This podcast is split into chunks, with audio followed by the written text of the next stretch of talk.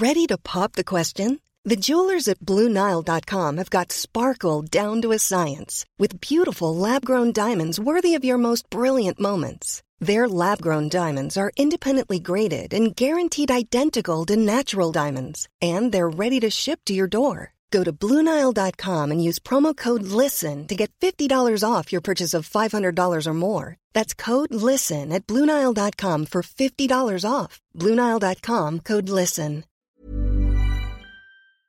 Hello, you are very welcome to The Tonight Show. Independent TD Michael Fitzmaurice has signalled his intention to start talks about a new political party focused on rural Ireland. But is Ireland ready for this? Help me buy a home. Stay tuned for our expert panel with top advice on how you might get on the property ladder and the struggles facing some people trying to achieve that goal. And later, robust scenes today as Robert Watt faced a grilling from politicians over Dr. Tony Holohan's abandoned secondment. As always, join our conversation online with your comments and your questions. It's hashtag tonight VMTV and have your say in our nightly interactive poll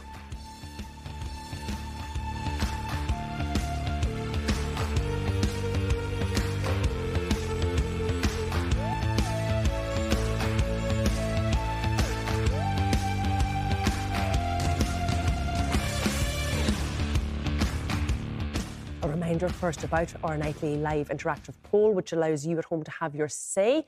Tonight we ask Does rural Ireland need its own new political party? You can vote online on virginmediatelevision.ie forward slash vote or follow the QR code you currently see on your screen, and we'll bring you the poll results a little later in the programme. Well, I'm joined this evening by Deputy Political Editor at independent.ie, Hugh O'Connell, Fianna Fáil TD, James Lawless, Independent TD, Michael Fitzmaurice, and broadcaster Claire Ronan. You're all very welcome to the programme. Hugh, what is involved in setting up a political party? It's, it's no mean feat, is it? Well, yeah, I mean, you, hear a lot about political parties being formed, and indeed, Michael has spoken about this before back in 2014, and I'm sure he'll address that. But um, political parties and the setting up of political parties is often talked about by politicians, particularly those who've fallen outside of their own political party. And I suppose over the last 10 years, the, the, the two examples I can think of are Renua, which was formed by Lucinda Creighton in uh, 2015, uh, you know, packed full of Fine Gael dissidents who were annoyed at, the, uh, at Fine Gael over uh, legislating for uh, abortion in very limited circumstances. Uh, and then the Social Democrats, which was made up of uh, independents who were kind of gene pool Labour Party. Uh, Stephen Donnelly, of course, now James Lawless's colleague in Fianna Fáil and, and the Health Minister, um, which was formed with a sort of view to certainly kind of the almost diametrically opposed to Renua, who were kind of considered right wing, Social Democrats left wing. The two political parties have had contrasting fortunes. Renua is, is practically gone. They recently changed their name, in fact. They have no electoral representation. They have no state funding. Social Democrats, as we know, have gone from strength to strength. They have six TDs. They just elected a new leader, Holly Cairns, and they're polling in and around 6 7%. Um, so they're doing okay. Um, but it's very hard to, to set up a political party. You've got to think about branch structures, constitution, um, money, where you're going to get your money with the very strict donation limits that we have in this, in this country. Um, you know, you have to get elected to get access to state funding. Um, so it's a big challenge. Now, I think what's different about what's being proposed potentially by Michael and others is that these are uh, TDs who already have an established electoral base, they have an established support level. But the difficulty will be uh, coalescing around a set of ideas and, and, a manifesto potentially if they're going to fight a general election. That's always been the challenge. And indeed, and again, not to keep banging on about Michael, and I'm sure he'll address all this, but Michael was part of the Independent Alliance mm. uh, and split from the Independent Alliance back, in, they, 2016. back in 2016 when they went into government. Um, Shane Ross and Finian McGrath and John Halligan all became ministers, and, and Sean Canney as well, and Kevin Boxer Moran. Um, but Michael wasn't part of that, and, and then I, I, think kind of drifted away from the Independent Alliance. So uh, it remains to be seen as to as to what this discussion that has begun now today, uh, where it will go, and whether it will really lead to the sort of new political party in, in the mould of, of a kind of a social democrats, or will, will, it go the way of a sort of a, a, looser alliance, or will it go the way of something like Renua, which will well, thankfully no we have Michael Fitzmaurice yeah. here beside us to answer all of these questions. What is this, Michael? What stage well, is this political party at? First of all. Um, my comments were that there is a need for a political party in rural Ireland. And the reason I say that is Um, and back the years in Tony Gregory's time, one person had influence in the Dáil. Um, it moved, and during when I was in talks in 2016, five or six people had the influence, um, be it if they joined up with the government. We are now gone to 12. And if you look at the say the new arithmetic of the new Dáil that'll be coming in, there's going to be extra seats, about 10 or 11. One party will never be probably in government again. Two parties, maybe if Fianna Fáil and Sinn Féin went together, they may have enough. But if there isn't, there may be a bounce of a ball. And Ciara, out there at the moment, um, in the rural areas, we are getting it left, right, and centre from from or being told from the be it in the agricultural sector, be it um, in businesses, be it in all the different walks of life out there that they feel that they're being left behind, that the Greens are basically um, the pup that's towing the dogs around the room, and uh, they feel that if something isn't done, um, that rural Ireland, especially with some of the sort of some of the legislative stuff that's going to come down the line, like the um, say the, the land use uh, policies that's coming in, um, like the new uh, say rewetting policies that's coming in that will decimate large parts of the country. And okay, and we did ask we, uh, the Green Party to come yeah, in this evening, and they weren't and, able to and make I'm not saying anything against the Green Party. What I've said today very clearly is the Green Party set out with their agenda. In fairness to them, with 12 people, they have achieved what they're trying to achieve. But what? So, what, what stage is your party or your your well, idea at, or, or, first, what is this? First of all, what we have, what I have done is I've talked to po- some politicians. Um, some are in favour of it. More isn't in favour of it. We have talked to all independent TDs. Independents, yeah. Um, Can you tell us who's with Well, I'm not, going to go, I'm not going to go quoting people's names here on the programme. Second of all, I've talked to farming um, people in the farming circles or p- well-known people in farming bodies. I've also talked to business people. And there's a feeling that if we could put a policy document together, and Hugh was right, you have to agree on policies. You know, you can't just walk into something. But if we don't put 15 to 20 people together, in my opinion, uh, an independent on their own walking around the, the, the, the corridors of the Dáil won't cut it anymore. That's been quite honest so about how many it. of the independents that you've approached, and I don't think you've approached all of the independents at this no, point, how many of them has said, yes, count me in if you do this? Two, two, I've talked to three people, and two of them already have said, I'll sit down and we'll talk. There's no one, I cannot even say, yes, count me in, for the simple reason you have to go through your policies, you have to put a document together. So you're not As, quite sure if you'll be part of it Well, I will be part of it, yes. You will be. Um, but, but, but what I am saying is, as Hugh has rightly pointed out, you have to put policy documents together. You have to get, and this isn't about elected representatives either. There are plenty of people out there that are talking about standing up uh, for the rural areas and are willing to put their, their head above the parapet. And would you be the leader of this party? Is not that what you'd hope so. to be? Absolutely not necessary so. What you do is you. But would you like to be? Not necessary so, no. I, I, I, believe you might find a person that's not in politics at all that could be a better leader. There are plenty of people out there in farming organisations. There are plenty of people in business. There are plenty of people in communities that may make better leaders than me or anybody else.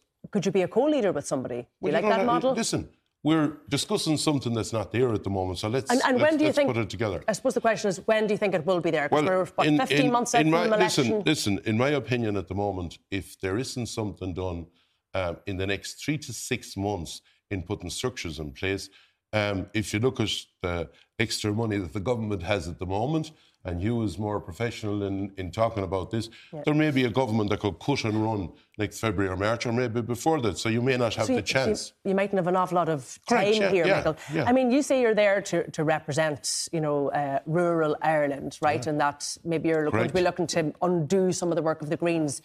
But in government, you also have Fianna Fáil and Fine Gael, which traditionally were there to represent, you know, rural fairness, farmers. In the rural areas, one time ago, Fianna Fáil were always classed as the people that looked after Middle Ireland. Fine Gael probably were sort of for the middle to larger farmers groups one time ago. But people, and I'm talking about people on the ground, what they're telling us, they seem to feel that you know this has been abandoned at the moment and they need something to represent them. All right, or James if, Lawless, or if you... they don't, we won't have the say within in the corridors of power, and we will end up um, with certain things going through that will decimate our rural areas. Okay, James Lawless, has Fianna Fáil abandoned rural Ireland? Well, I'm elected by North Kildare, which is large rural hinterland, so I think the answer is no. Um, I think the, the proof is in the pudding. I think if we look at the councils, the council elections are the next election has coming up next year, Fianna Fáil has councillors in, I think, every electoral ward in the country, up and down, urban and rural. I think there was three in the 2014 elections that we didn't, out of a couple of hundred different council wards. Um, so we have reps, elected representatives in every corner of the country.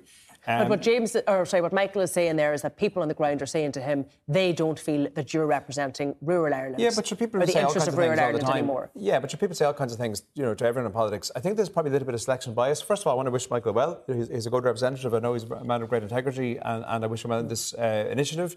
Um, I do think it's going to be difficult. Um, Michael made the, the joke about the pup and the dog. I'm going to talk about herding cats because some of your colleagues, uh, no disrespect, because they're you know equally well intentioned, but there's a different spectrum of opinion across the independents that are there at the moment. I've heard it said that there are two RIG groups in the Dáil. There's the rural independent group and there's the reasonable independent group. As what the camaraderie is, is there an unreasonable independent group? Where would I'm not sure fit who in? was suing which is which. Uh, I don't know. Yeah. Well, we Which don't one need is to be reasonable. Michael? Uh, Asher Michael's a reasonable fella, but I, I, in all seriousness, there's all sorts of different opinions, and it is difficult to.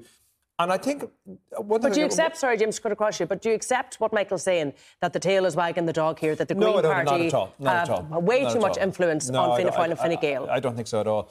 Um, I think if you were to take maybe a reactionary conservative view and say, well, we need to be climate deniers and we need to turn back the clock and pretend climate change isn't real, etc.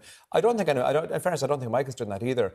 But I mean, there's probably a bit of a selection bias here as well. Somebody that goes to a rural independent TD and says, God, everything's against us, is probably not the same person that goes to local Fianna Fáil TD and says, thanks for all the work you're doing in government.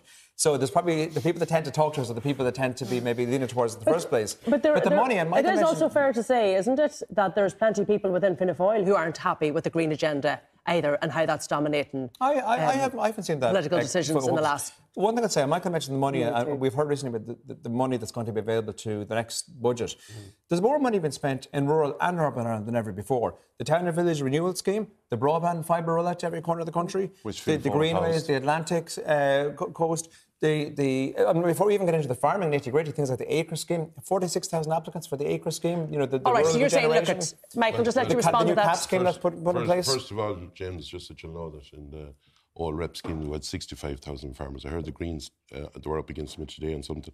There was 65,000 people in the rep scheme. Um, on the GLAS scheme before the acre scheme, and I'm not saying anything against the acre scheme. I, I Mm, it's a actually, good scheme. I actually welcomed it. But this, there was 48,000. So let's not be talking about But I suppose, I 46,000. what they're saying is, okay, That's true. lost some schemes, but they've replaced them with others Yeah, but are that's 2,000 less than what was in the, in the GLAS scheme. But everyone that applied Second of all. Ciara, this isn't, um, you know, if money can solve a problem, then sure, it's never a problem. But the bottom line on this is there are certain parts, certain pieces of legislation coming. in. If you talk to the farming community at the moment, they don't know whether they're coming or going. They don't know what they're, what they're doing on nitrates. They don't know what they're doing on land use. They don't know what they're doing, um, say, with, with this new rewetting that both Europe and Ireland is doing together. Second of all, that- second of all, you can't even sow a tree at the moment because you But can't is that get a not the license for it. difficulty, though, Michael? Look, we're trying to introduce radical change now to deal with climate change. There is going to be uncertainty. Well- That's part and well, parcel. for- Slow, incremental changes aren't cutting it First of all, well, the, the first thing is, Ciara, I, I'm a firm believer that farmer up to 50 acres, if he was asked to plant one acre of trees and keep going up along two acres for 100, they'd do it in the morning. But first of all, you can't plant a tree. And if you knew then for seven years that you had a clear pathway, farmers are reasonable people and let's give them the credit for what they are. But at the moment, it's a sad thing to say, with the kicking they are getting, and with the uncertainty that's out there, that there are farmers out there at the moment nearly ashamed to say what their profession is, even though we produce the best meat in basically in Europe. Pauline O'Reilly was on with uh, Pat Kenny today. I think she, the two me, of yeah. you um, debated together. She said, This is you being populist. This is you painting the Greens as the bogey man. This is the same shtick over and over again that they've come to sort of expect from you, Michael. Yeah, well, first of all, um, I don't paint the Greens as anything. Sometimes I actually give them credit. Uh, second of all, um, it's not Michael For Fitzmaurice. what? It's, it's not Michael Fitzmaurice saying it. It's um, I'm hearing this in the ground day in day out from in my constituency and indeed right around this country at the moment. Um, people, are, especially in the agricultural sector and business people, are, are saying it in rural Ireland. The Greens. Um, All right, let me just is- go to- Pauline O'Reilly is the very person that in the Galway Outer bypass that James would support, I'm sure, and his party and indeed the Fianna Fáil councillors that he talks about, that uh, was going to the High Court to get an injunction to basically stop something that we need for 30 years. So I Can I- rest can, I- can, case. can I explain the bigger picture here? Because the green revolution is actually going to revolutionise rural Ireland. The maritime energy, offshore wind energy, um, the, the solar revolution, all that is going to create jobs up and in coastal communities in the west coast But of Ireland. First Okay, thing, the okay, first, okay, the it's not first a thing- just one in- second. The right, first want to thing, the first thing you need for the solar res- rev- revolution, and I welcome solar panels, uh, grants And the offshore wind. and, I, and I being, but wait, Huge wait, wait one second, James. We need. We have only one port in Ireland, and it's in the north that can actually handle it. So the the amount of moment. money that we hold on, hold on, hold on. Second of all, we you have to be able to build a house in your area. Everything is being blocked, objected to now at the moment, and this policy is driving people insane. Okay, rural Claire, areas. you're from Sligo. Do you agree with this sentiment that rural people feel abandoned by the current government, Fianna Fáil, Fine Gael, and the Greens? I think some people do, yes, and there is a feeling of that, and that the you know the world doesn't stop at the Liffey Valley or the Red Cow Inn or whatever. But I mean, you're talking about solar energy, you're talking about offshore wind farming. You have 100 acres at the side of a mountain in Leitrim. You don't care less about that. The use of land is changing. And for the farming community at the moment, it's a very uncertain time. Hmm. And they need representation. I actually think, Michael, it's a very good idea what you're doing. I think you're going to be a wonderful man if you get it through, and fair play to you. But they do need representation. They need to know what's happening. I mean, you and do talk about the have it though, rewetting. Claire? For I mean, years, we- they've been draining land, and now they have to rewet it. Okay, but you- everything is changing. You have the IFA, one of the most powerful lobbies in this country. You also have a huge number of cabinet ministers, from Charlie mm. McConalogue down to Norma Foley And Charlie from went to rural Ireland. march in the You know, they are they are represented, you could say. Well, yes, they are, but it's still an uncertain time. I mean, look, one of the joys Isn't it my uncertain for a lot of industries at the minute? Not a as lot of bad as theirs. I mean, I go out to the marts and do Vox Pops, for example. You go out to Leitrim and they're sad. They're like, my great grandfather, my grandfather lived on the farm. I couldn't keep my children. I had to get a part time job. Now my children are working full time. Kiri, you ask the farming supplies company. They're all online now because their business is done after working hours. People are farming. A lot of them, the smaller farmers, are doing it nearly as a hobby or a part time job. And now the farming that they've been doing for generations, the use of their land is changing. So I think it is a very uncertain time. I think they need to. I know there are representatives, but the more the better. Okay, I just want to go to our poll this evening because we've been asking, I think, people at home, um, does rural Ireland need a new political party? I think the result is that three quarters of people say yes, 25% say no. Hugh, do you think the government are concerned about this at all? Um, well, I, I, y- yes. I, I mean, look, the government are concerned about losing support to whoever Sinn Féin, Labour, Social Democrats, what, whatever. And I, I think that what that poll potentially speaks to is the appetite within the country for For change. For change.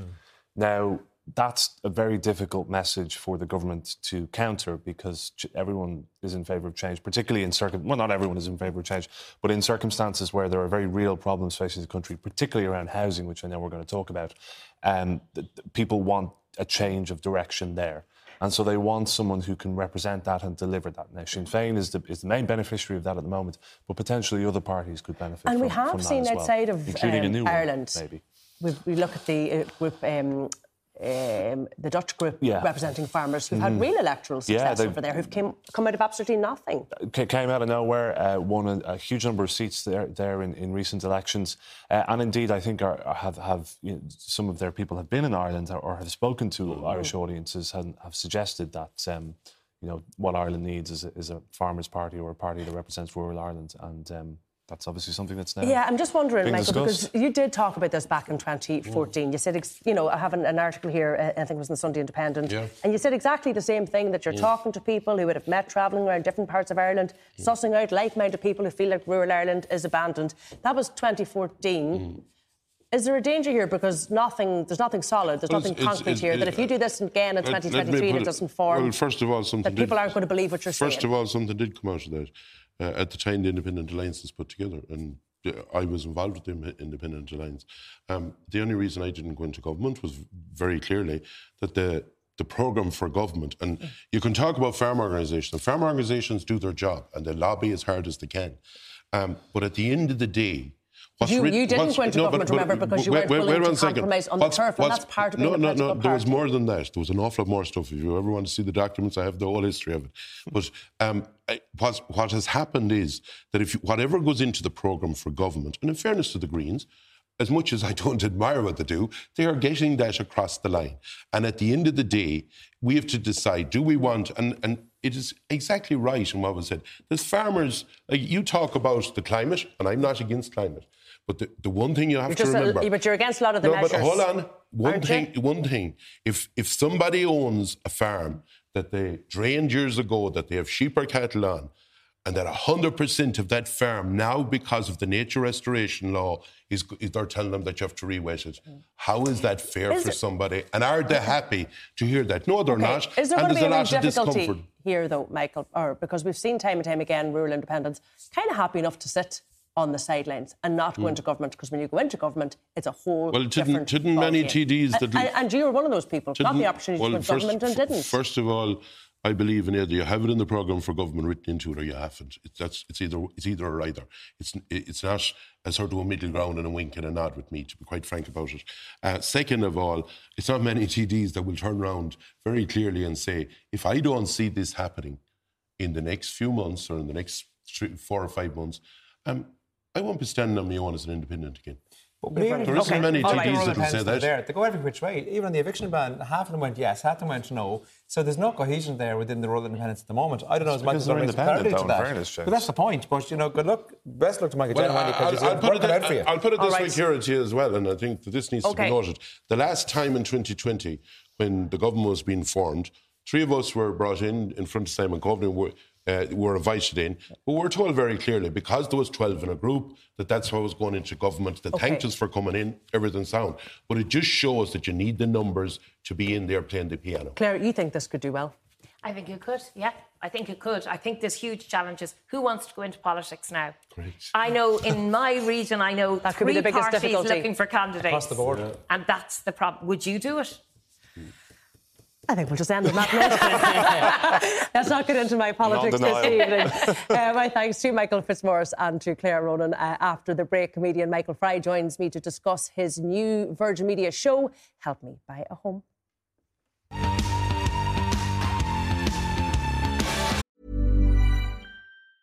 Jewelry isn't a gift you give just once. It's a way to remind your loved one of a beautiful moment every time they see it. Blue Nile can help you find the gift that says how you feel and says it beautifully with expert guidance and a wide assortment of jewelry of the highest quality at the best price. Go to BlueNile.com and experience the convenience of shopping Blue Nile, the original online jeweler since 1999. That's BlueNile.com to find the perfect jewelry gift for any occasion. BlueNile.com. Wow! Nice. Yeah. What you're hearing are the sounds of people everywhere putting on Bombas socks, underwear, and t-shirts made from absurdly soft materials that feel like plush clouds. Yeah, that plush. And the best part? For every item you purchase, Bombas donates another to someone facing homelessness. Bombas. Big comfort for everyone. Go to bombas.com slash ACAST and use code ACAST for 20% off your first purchase. That's bombas.com slash ACAST. Code ACAST. You're very welcome back. Well, getting a foot on the property ladder is one of the most challenging aspects of life in Ireland currently. But a new show, Help Me Buy a Home, which starts at 8 pm this Sunday on Virgin Media One, takes a look at some of the hurdles that people are facing. Well, joining me now for more is Deputy Political Editor of Independent.ie, Hugh O'Connell, Fianna Fáil TD, James Lawless, a first time buyer who features in the programme, Emma Maguire comedian and presenter of the programme, Michael Fry, and buyer's agent, Liz O'Kane. You're all very welcome to the programme.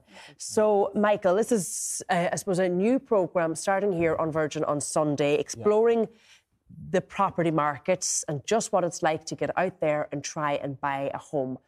What did you learn? That it's really hard, you know, uh, that it is it's possible for certain kinds of people, which is what Liz is able to do and help them through the process and how difficult that is.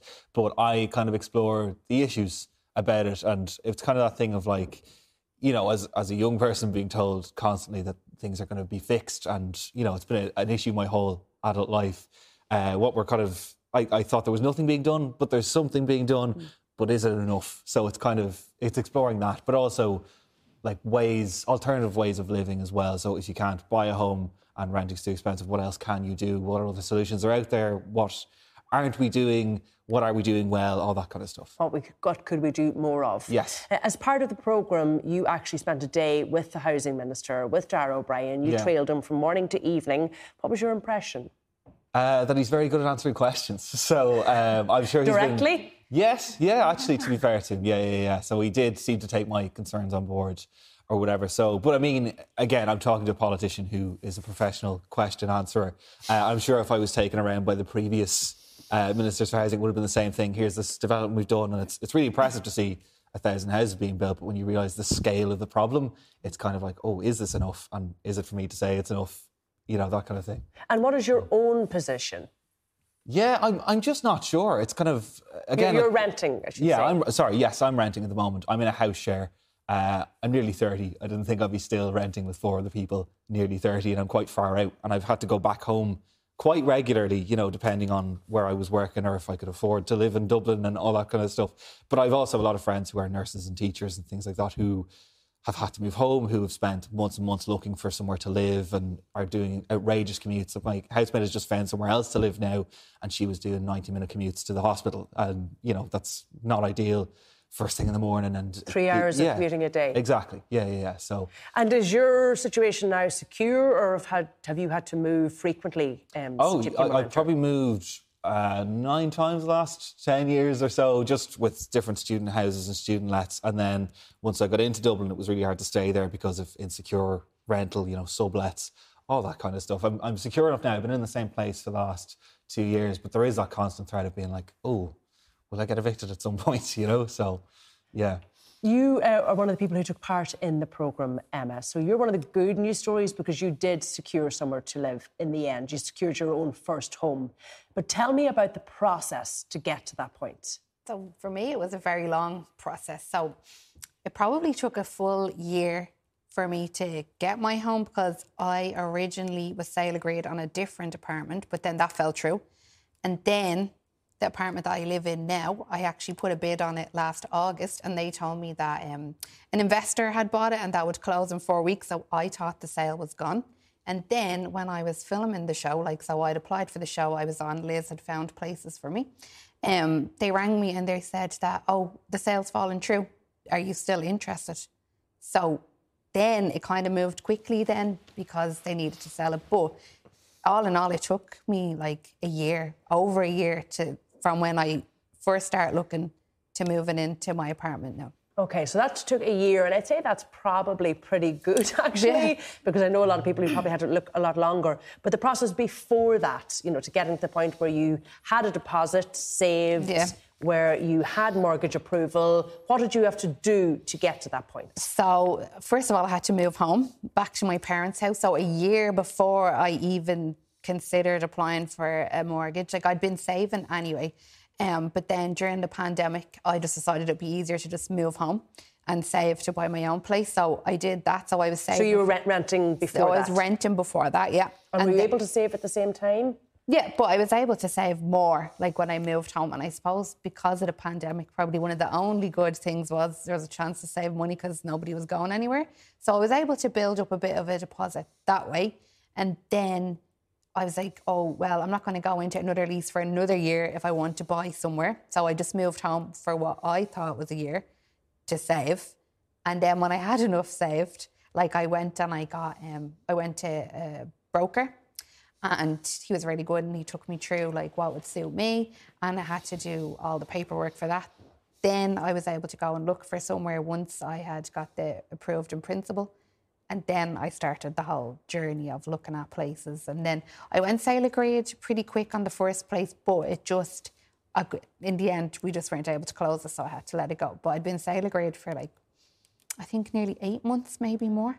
So then I had to start again after waiting all that. And then I had to apply for the mortgage again because you only have it for six months. So it was a whole mm, mm, It's not very drawn out process. straightforward. So the plan of being at home with mum and dad for a year wasn't a year. No, it turned into two years. And you're 35 years of age. Mm, So um, how did you feel about moving back into the home? Like, Well, like nobody really expects, like, you know, when you hear, like, particularly for people my age, like when you think about your parents, like they'll tell you, oh, I bought a house when I was 25.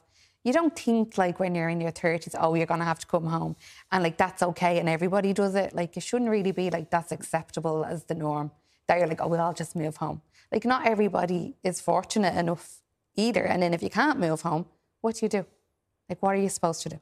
What, what would you have done if you hadn't had the option to go back, live in the family home, not pay rent? I what would, would you have have done? just had to stay and pay rent and save for longer. Like, like what does anybody do? Uh, what did you, do you mind me asking, eventually have to pay for your apartment? And what, and So what did you I get? paid um, two hundred and thirteen thousand for my apartment, which is like in Dublin in the area. Like it's fine. Like it's like probably good value. Um, For a one-bedroom for a apartment? one bedroom apartment. and you're able to manage the mortgage now, Yeah. okay? Mm-hmm. Yeah.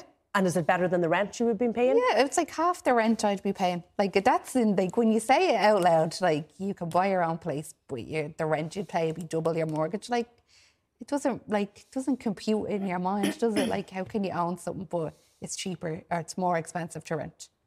How do you feel now? You're in the door, you're secure, you have somewhere to live, you've got your first place, you're 35 years of age. Took a little bit longer than you Yeah. expected, but you're where so many other people are just dying to be. Yeah, like I'm delighted. Like I'm very fortunate. Like that, the opportunities that I had, that like I was able to move home, that like people supported me, like that I was able to be on the show, that I was able to learn from Liz, that like I had good solicitor, good broker, like I mean I had good people around, so I feel very fortunate. But I know not everybody else is as fortunate, and it's kind of you go to the viewings and you see all the same people. And then it's like, how can, like, who's buying these places if all the same people are at the same viewings? Uh, Liz, it is really difficult for people out there. We talk about it on the programme on a regular uh, occasion. For you now, as somebody who's out there helping people trying to buy a home, what's the number one obstacle at this? Lack of stock. supply Lack of, lack of stock. and avail and There's- there's no stock. There's no stock. So it's So- still that. Despite what we hear, the good stories like Emma's, are still very Des- little. despite all of that, I mean, like we're hugely cognitive when we made this program that not everybody is going to be able to achieve to buy a home quickly and efficiently. So, but this this is really uh, it, the program was made to give people a toolkit to get out there and to know what to ask, how to prepare, how to be more assured about the process.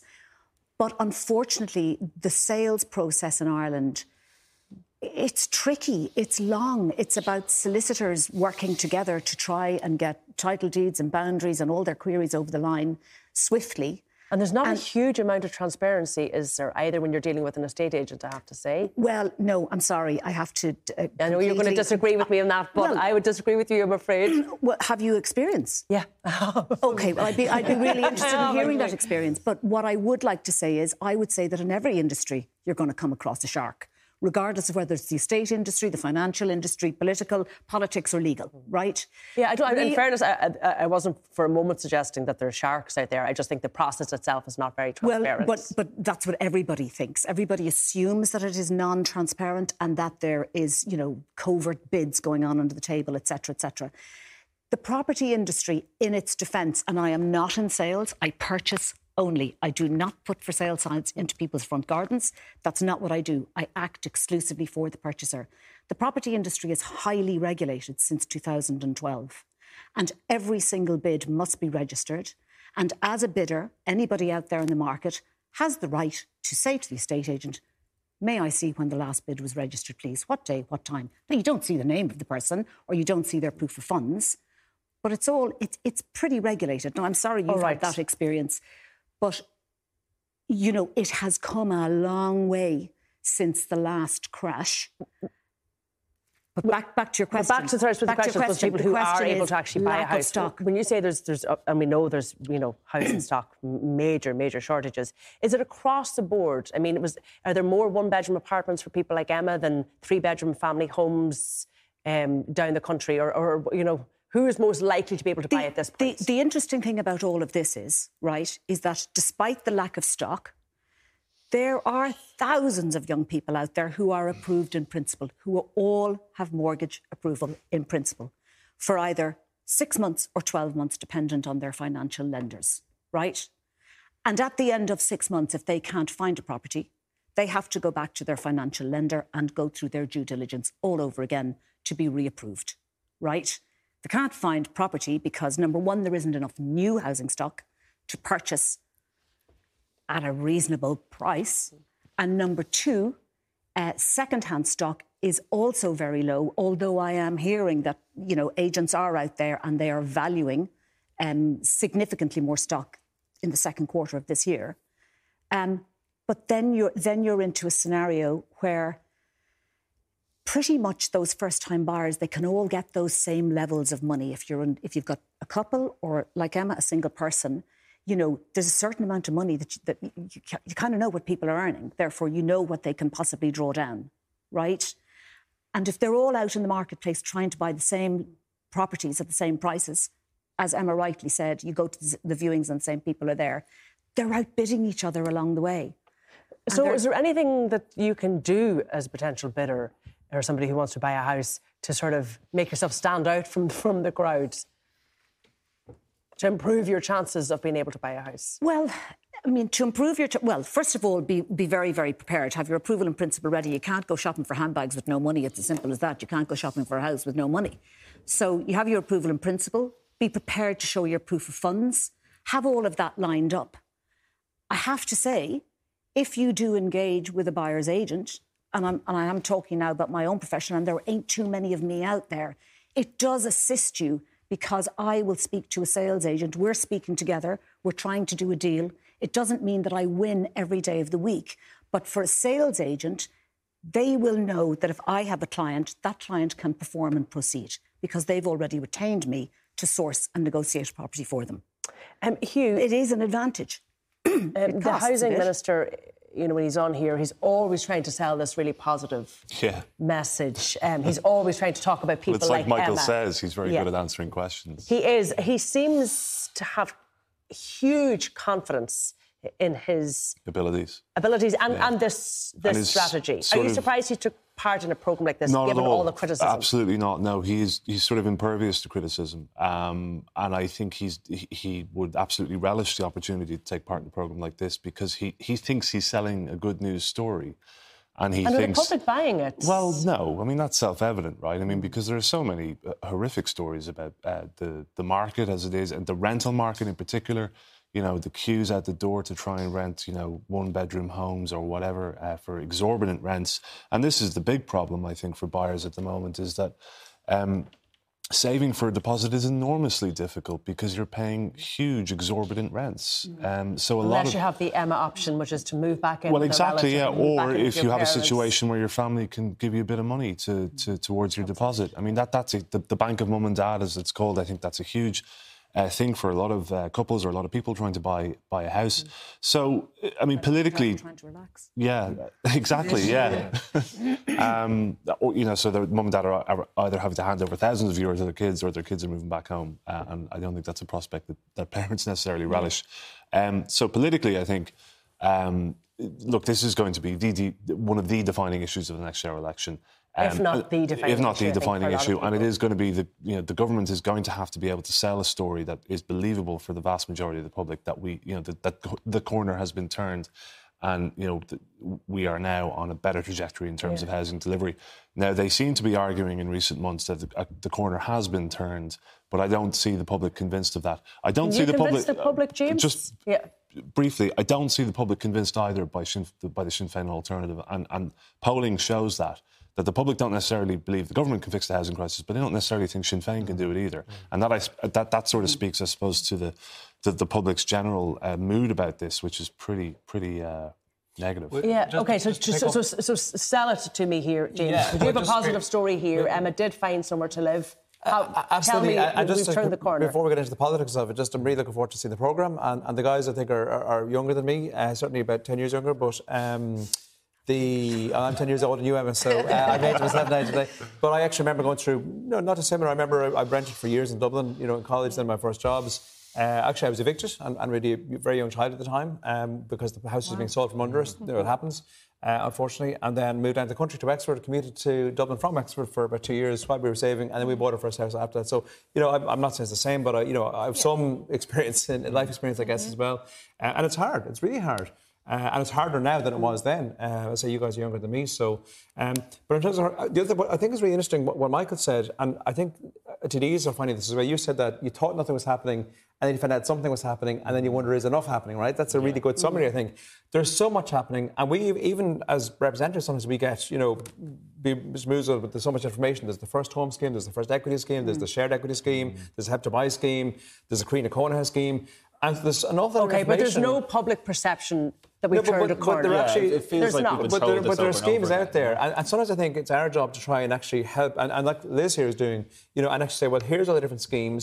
Here's how it applies to your situation. You know, here's how you can avail of them. Some of those schemes can be combined together, and I suppose, and, and but really, because so there's a lot of help coming out there, um, but really it comes down to, as Liz has nailed it, stock and supply, and that's building an absolute pile of houses every single year. And picking up, back, going back, talking back to Hugh's point, what's interesting, the Sinn Féin plan, I've often debated with Donald Brennan on various programmes, including this one, there's actually very little difference between Housing for All, which is Darragh O'Brien's plan, the Sinn Féin alternative plan. Okay, There's a couple and- of tweaks around the and numbers. they but would say ultimately, I- otherwise. I, I think around, but I think nobody can disagree. We just need to build an absolute pile of houses every Okay, single just year. very and what briefly to what trying I to suppose to what uh, Emma said and to what Michael said there. Michael hmm. is, I know, deeply concerned about the possibility of being able to buy a house in the future. And Emma's saying what people have to do now, and it's almost been normalised, move back in with mum and dad and hmm. rely on mum and dad. I did the same, yeah. A lot of us did over the years. so that, that's the assumption that you have a good relationship Yeah. with your parents, or you That's have good point. parents, or you have parents who have room Yeah. for you. You know, And what what are you saying, James? People have always done this? Well, I'm saying I did it. I don't know if everyone has always done it, but I'm saying it. Hmm. Look, it was never easy to buy a house, but I, I get that it's a lot But it was now a lot it easier. was. It was definitely easier Yeah, than it's it a lot easier, yeah. people were doing it younger as well. I mean, we have a whole. a really interesting chat Sorry. with the housing minister in Finland. Yeah. What yeah, is their yeah. stat in So they- Finland they- for homelessness? Yeah, so they, they Okay. count their homelessness differently. So it's people who say are living at home with their parents are also mm. counted as homeless. homeless. If we did that here, the homeless rate would be like. Well, well, I 3%, tend, when I'm talking about, I call that hidden homelessness, and I, Yeah. like Okay, 60, yeah. I see that all the time. People I- I mean- sleep on couches, staying in spare rooms, you know, staying But, the but I think what, rooms. what this shows is that there's a, your, your case in particular shows is that there's a whole generation of people who are not buying houses in their 20s now. They're doing it in their mm. 30s, their late 30s, Yeah, yeah, yeah. and that's that's the market's fundamentally changed now. Yeah. I think as a result of And that. people missing life goals. Correct, And absolutely, have and delaying having tenancy kids, getting married, all There- of these. things. All right, Fix look, there, it's sorry which to is- put across you. We're just going to have very little time for part three, so we're going to have to leave it there. But the programme Help Me Buy a Home uh, is airing on Sunday at 8 pm on Virgin Media One. We'll leave it there. Lots more after the break, including why Robert Watt clashed with TDs over Tony Holohan.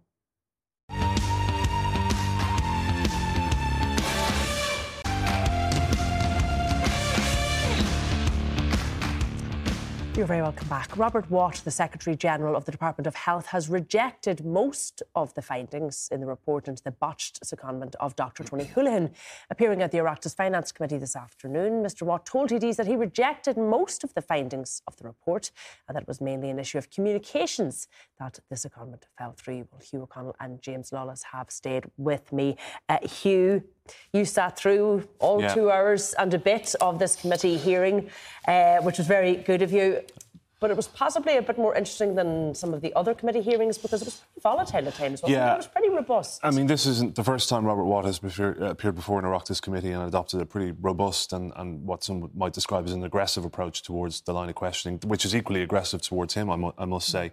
Um, but he, he mounted a robust defence of his actions. I mean, his, his central contention was, obviously was that he didn't accept any really of the findings of, of the Maura Quinn report, this independent external review commissioned by Health Minister Stephen Donnelly into the uh, botched secondment of uh, uh, Tony Holohan to Trinity College Dublin. And just remind people very briefly what those findings were. So the findings were effectively that um, the uh, process, as it was, uh, didn't bypass all protocols and procedures that that uh, that should have been followed, as far as she was concerned. Now, there's an issue as to what protocols and procedures exactly were, uh, which was Robert Watt's uh, argument against the report, and that effectively Tony Holohan was kind of centrally involved and should, in uh, negotiating, discussing this role, discussing funding for this role, and that he shouldn't have been.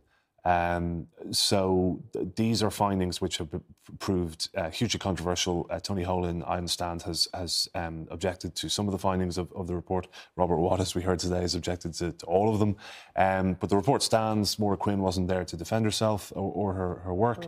Um, and then obviously the report has also exposed this kind of sharp dispute uh, between Robert Watt and Martin Fraser, the former Secretary General of the Department of the Taoiseach, uh, and Deirdre Gillane, who's the uh, Chief of Staff to Micheál Martin, uh, the Taoiseach, who was then the Taoiseach, um, over whether or not Fraser and Gillane knew about uh, the details of this secondment. Watt's contention was that they did. And uh, they rejected that they did, but Gillane in particular was quite strident in saying that uh, Watt was completely wrong to, to suggest that she was aware of this. And, and Robert Watt did say he ex- accepted her. He, he fides did, yeah. He seems to have kind of accepted that and is prepared to move on from that. But certainly, it, it, it you know, it, it wasn't a good look from, from his perspective. And What also seemed to get under his skin today was the criticism, and it came from across the board. It came from Mark Mm. Shari, it came Mm. from John McGuinness, it came Mhm. from Pearse Doherty, Mhm. that he initially refused to come before this committee. Yeah, so he, he was asked to appear. Uh, Robert Watt isn't necessarily accountable to the Finance Committee because he's the Secretary General of the Department of Health, but he was asked to appear. He initially indicated he wouldn't. The committee saw powers of compellability. They got powers of compellability. And then he volunteered. And then he volunteered. volunteered to come in, and he came in. So he rejected this assertion that he was refusing to come in, but certainly there seems to be a bit of ambiguity about that. And he clashed quite quite uh, intensely with uh, John McGuinness towards the end of the hearing today. Uh, McGuinness said he was arrogantly dismissive. Uh, Watt uh, questioned whether McGuinness was being impartial as chair when, when he was levelling such criticism at him. So it was all fairly tense. I don't think this is the end of this. I think this committee, and particularly John McGuinness, is going to want to look at this uh, again. Uh, James Lawless, do you accept the findings of this report in their entirety?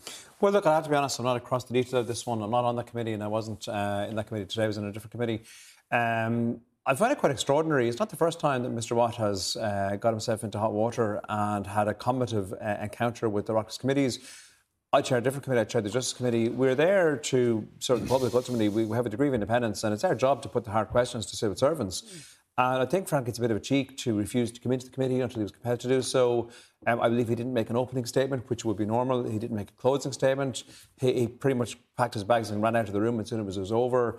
Um, there has to be accountability. People have to come in. People that make senior, you know, in senior positions. I mean, in make fairness, there was accountability. Yeah, he was there there. was. He He turned was up. there. He He answered was there a questions. couple of hours too. He spared us in And- and opening at the end- yeah, look, reluctantly, and at the end, um, I also struggle with, it and I say I'm not across the detail of it, but from what I've read, um, he ex- he denies the report but accepts the bona fides of everybody in it.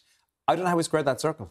Well, that was going to be my question because you have a government who's accepting this report in its entirety, and you have the person at the centre of this, one of the highest civil servants, Mm. saying, I disagree with most of it. Yeah. So, where does it go from here? Do they agree to disagree? Well, if he's a good, if he's, a, I suppose, if he's a good civil servant, he'll do what the government tells him to do. But I mean, it, it's not going to look particularly well for him. But he hasn't done that in the past. I mean, this is not the first round that this um, Mandarin from Colin that has been in. Um, He Mm. seems to be making a habit of it. I don't think it's going to end well. I don't think it's going to be the last round either. Okay, look, we have to leave it there. But my thanks uh, to all of my guests. But from the late team here, good night. Do take care.